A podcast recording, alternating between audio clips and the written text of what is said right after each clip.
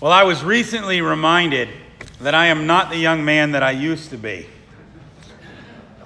After about a month of moving stuff and carrying boxes, I was moving some stuff around the garage in my driveway, and on the very last box, I felt something in my back. And uh, it's been sore for like a week and a half now. And I get these pains, and I walk around kind of like I'm pregnant, you know, every once in a while. I make these funny noises when I stand up or sit down. You know, I never used to get pulled muscles. And if I got a pulled muscle in a day or two, it'd be fine. But now I'm a week and a half later, and this morning I was like, ooh, that's still kind of there, isn't it? I refuse to say that I'm getting older. I prefer the term maturing. Maturing has connotations of getting wiser and growing stronger through experiences you have gone through. Getting older, well, has other connotations. We all know this process, but we also know people who have grown older but not matured. Do you know these people in your life? Okay? People who are grown adults that still throw tantrums and cross their arms and pout when they don't get their way. Even in churches, you sometimes see this kind of behavior. Somebody recently told me this, I thought it was very funny. Do you know what a group of alligators is called? A gathering of alligators? A congregation. It's true. Congregation. I know because I have both been bit by and wrestled with congregations before. Do you know what a gathering of vultures is sometimes called? A committee. A committee. And I have had those circling around above me before as well. And this is one of my favorites. Do you know what a gathering of baboons is called? A congress. You can interpret that however you want to. See, we all know people that have gotten older but not more mature, right? And when you put these people together, they don't get more mature together, right? Immature behavior tends to get worse when you put them together in groups. Today we turn to Paul's letter to the church at Corinth. Corinth is this very prosperous city on the Isthmus of Corinth. And uh, it's, it's well known because there were these two ports that came way into the land. And if you, if you wanted to get from one side to the other, normally you'd have to sail all the way around this peninsula. But there was a road that was pretty short and pretty flat that would go from one place to the other.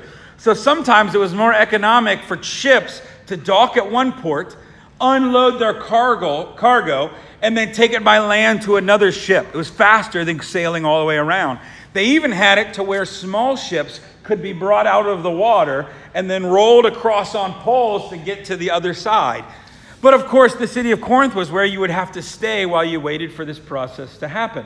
So it was actually a very wealthy city. They also had had a big, sort of like Olympic Games in the Greco Roman Empire. So it was a very wealthy city and a very diverse city, although also a wild city. As you can imagine, it was sort of a stop off for sailors while their cargo was getting moved from one end to the other.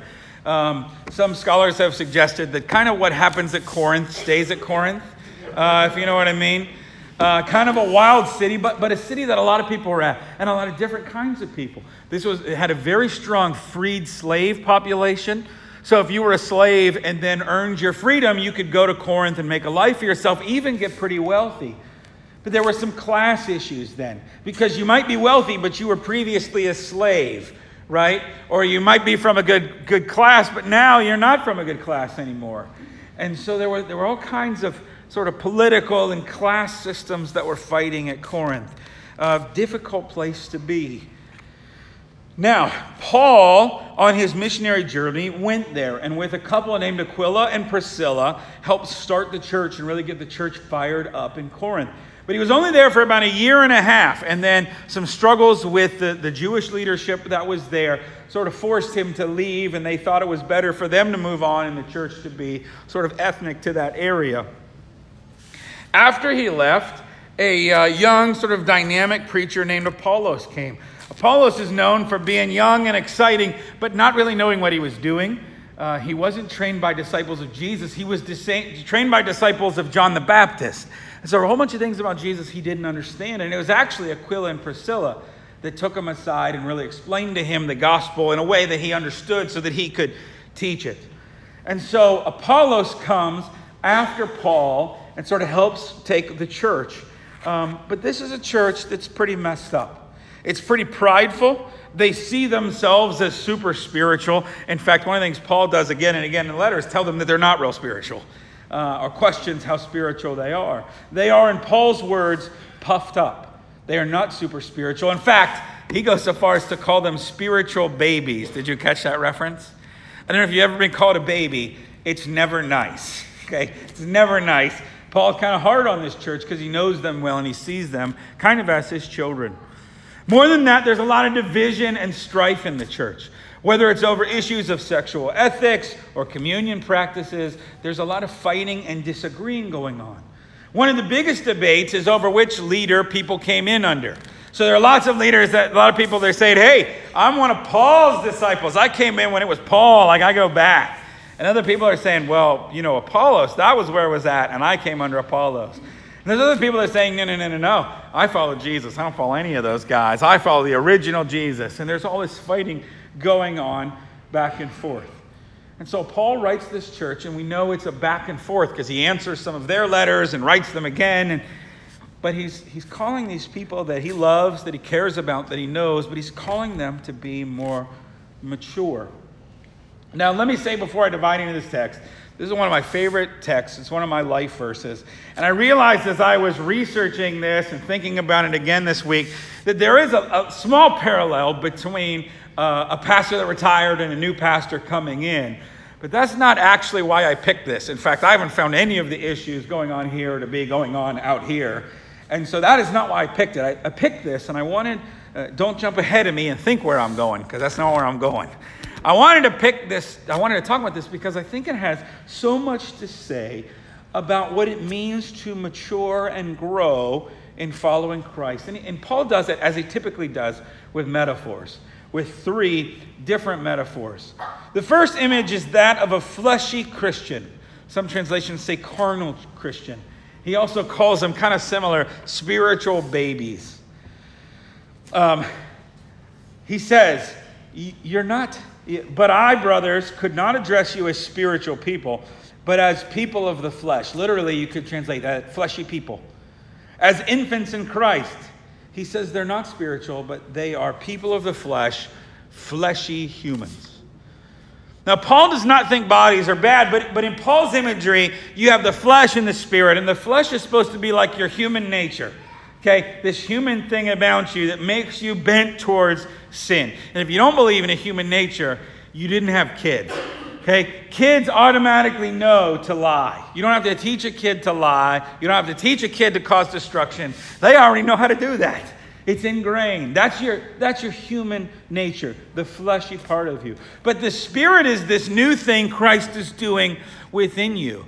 And so Paul talks about this as the flesh versus the spirit. Not that your body's bad, but it's this image of your spirit and your fleshly desires sort of fighting each other, you know? And, and you have to have had those moments, right? Where I know I shouldn't do this, but there's something in me that wants to do this. That's what Paul's talking about. And Paul is saying, well, you, you got to lean into one and lean away from the other. You need to be, the, the word spiritual, actually, for Paul, the word means spirit led or spirit controlled. We need to let not just our spirit, but the Holy Spirit within us begin to control us. You understand, for Paul, this is not an automatic process. When you become a Christian, you're carnal, you're fleshy, you're human. That human nature is still in you. And actually, the longer you're a Christian, the more you realize it's still there, right? But over time, you learn. But, but when you become a Christian, you're really what, what some people would call, and Paul seems to think of as a carnal Christian. You make this move from not knowing Christ to now knowing Christ, but there's still, you're still guided by your flesh. You're still fleshy, still guided by your carnal self.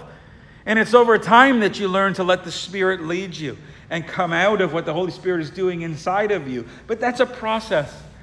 And we all know people that have not gone on that process, right? We all know people that have not done that. And Paul is looking at the church of Corinth and saying, you know what?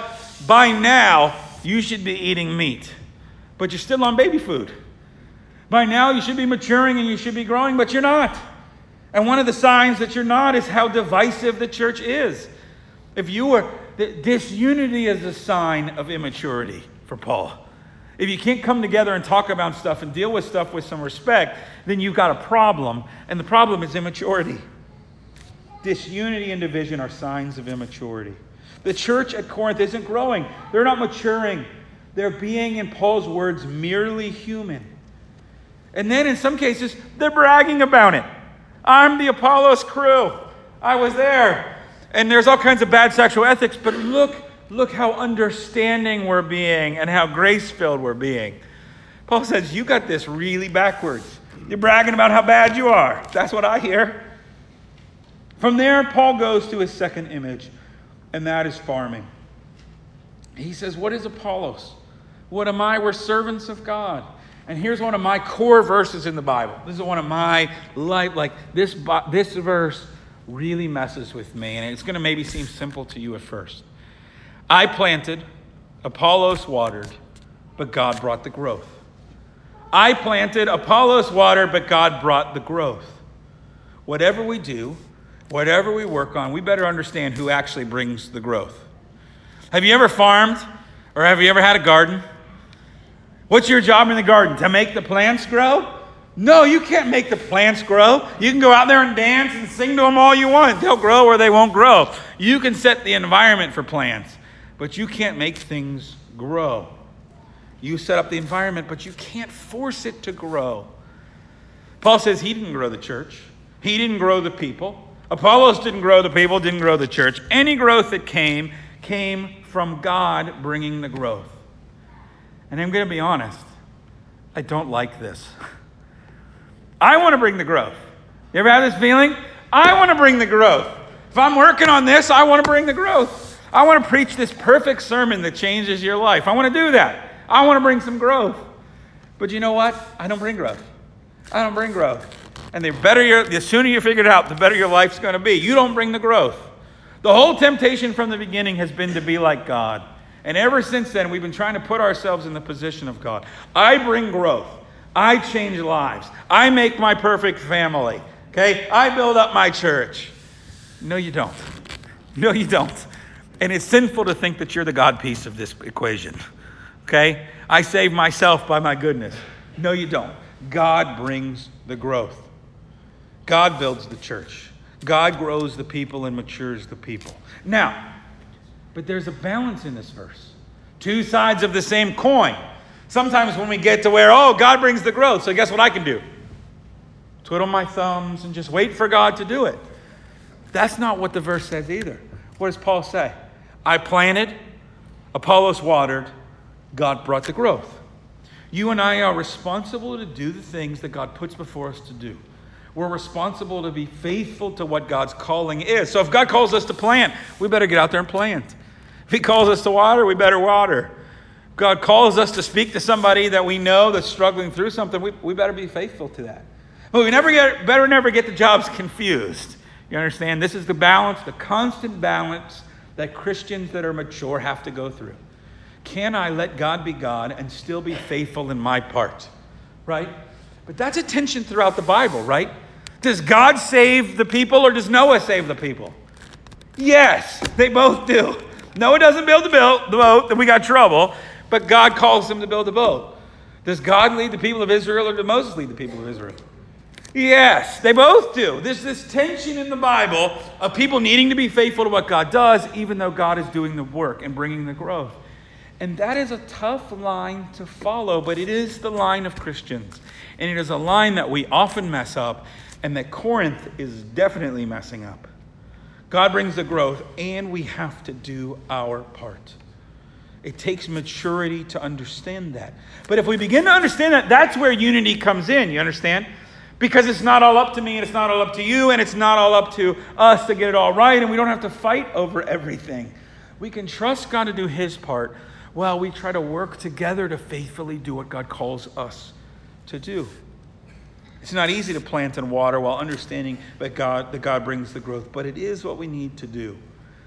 And what an honor it is that God calls us to plant and water. Do you know this is the fact? God does not need you. Okay?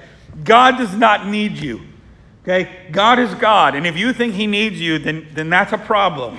Okay? God does not need you, God wants you. God calls you to help to be part of his work in this world. Why? Because he wants relationship with you. Because he wants to use you. And what an honor it is that God called you and I to be here at Northminster to do some amazing things in this community. And what an honor it is that God put you in your place of work and He put you in your family and He put you in the relationships you have so that He can do something through you. Because He didn't have to do that. He chose to do that. He chose to bring you in on His plan. And what an honor it is, and what a shame it is when we either take over his plan or do nothing. We got to balance those two things. Now, Paul moves from planting to another image, and that is the image of a building. Paul loves this image, um, and he comes back to it quite a bit in his letters that of a building. He likens our lives in our church to the image of a building needing a good foundation. You need a solid level foundation, then the house will hold up over time. Uh, anybody who builds knows that. Okay? You need a start, you need it straight. If any of you have ever worked on an old house where nothing is square, it'll drive you crazy, right? Because nothing works. You have to find something square to build everything else on. Now imagine building a house in the first century. There's no laser sights, there's no levels, I mean, you have to be meticulous in getting rocks as flat as you can to lay out exactly how this building's going to go. Otherwise, if you don't lay the right foundation, the house is never going to look right and it's going to fall over over time. You got to have the right foundation, the right base. And everybody knew this because everyone had seen a house built and they had seen how meticulous it was to lay a foundation in a sandy area, too, right? They got to do it right in Israel. They got to do it right. Jesus even picks up on this. You remember the story? Wise man builds his house upon the rock, and the foolish man builds his house upon the very common image because everybody understood it. Everybody understood it. So Paul comes to this image that everybody knows because everyone had seen a builder struggle to get the level just right. What he says is, you know what? When I started this church, I laid a foundation. And the foundation wasn't me. What does he say in the text? If you go back and read it later, it's Christ. Christ is the foundation of what I built. And then Apollos came along and built on that foundation. And now we've got this house started. We've got this building being built. And it's being tested. It's being tested by questions in the community. It's being question being tested by this disunity. And kind of like storms and floods and fire, over time, you're going to see what kind of foundation this house actually has, right? Over time, it's going to be revealed. And so Paul is asking this to the church of Corinth. What's your foundation like? Is your foundation still Christ or has it become something else? Because Paul's questioning. He's saying, okay, if I'm seeing all this disunity, I'm seeing some cracks in the building, I'm wondering, is this the right foundation? Are you doing a good job of building on this foundation, or do you have this wonderful foundation and you're building next to it? What are you building your foundation on? How are you doing at building that? Have you continued to build and grow on that foundation? No, you haven't. You've lost that. You haven't matured. You're still babies. Paul is worried about this church at Corinth that he sees as his children, wondering what time will tell about them, and not liking what the time is already telling about them. Now, in homiletics or preaching class in seminary, they talk about how you need to have one or two concrete applications for your sermons for the people to take away. The problem is, I don't think the Bible always gives you one or two concrete solutions or things to take away. Sometimes I think the Bible is really meant to haunt you and stick with you and mess with you and ask you a bunch of questions so that all week you're thinking about this text. And I hope after you leave here, you pick up your Bible and read 1 Corinthians 3 again for yourself and keep wondering about these things. But, but this text is a text that has haunted me for years. And so let me ask you a few questions to get you thinking about what applications you might have for this. Where have you not matured as a Christian? Where are there parts of your life that you have not matured in? Where are there relationships that you haven't let Christ really be the foundation of and you're still kind of being a baby? Okay? Where are those places? Where are you still a spiritual baby? Where's that part of your life you just haven't let Christ really mess with and you're the same as when you started your Christian walk? Where are you trying to be God and bring growth yourself? Where have you said, I'm going to fix this, I'm going to do it, and you have God have no part in what you're doing? Where is God calling you to be faithful, to do something, to plant, to water, to have a relationship, to have a conversation, and you're avoiding it?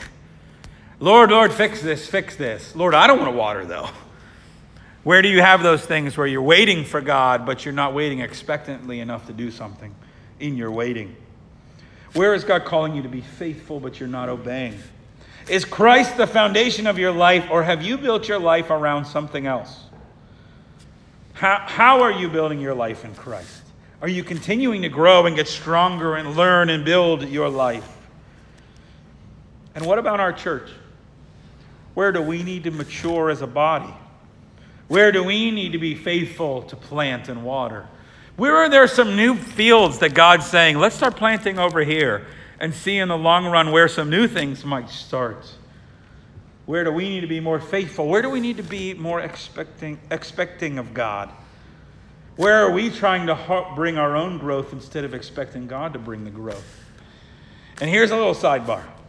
If you want to know how you're doing on this balancing thing of God's work versus our work, I would suggest you take a hard look at your prayer life. That's the indicator a lot for me. If you're not praying, you're not expecting God to bring the growth, you're bringing the growth. Okay? If you're praying a lot, but you're sitting on your hands while you're praying, well, then maybe you're out of balance the other way. Prayer is our way of keeping God as the source of our growth in our life. Prayer is the fuel of mature Christians. So if you're going to be mature and you're going to get this balance right, dive into your prayers. And let me end with this. We live in a world that is full of disunity and division. If you don't think so, turn on the news. And the news this week was very divided, I thought. Whatever side you're on, the division is a problem. It's a sign of immaturity. And unfortunately, I think Christians ought to be keepers of peace and bringers of unity, and often we're as divisive as everybody else. I think our world desperately needs mature Christians to spread peace and words of wisdom when we too often look just like the world. So may we all be matured by the Spirit, remain faithful in our planting and watering, and may God bring mighty growth in our lives and in our church. Amen.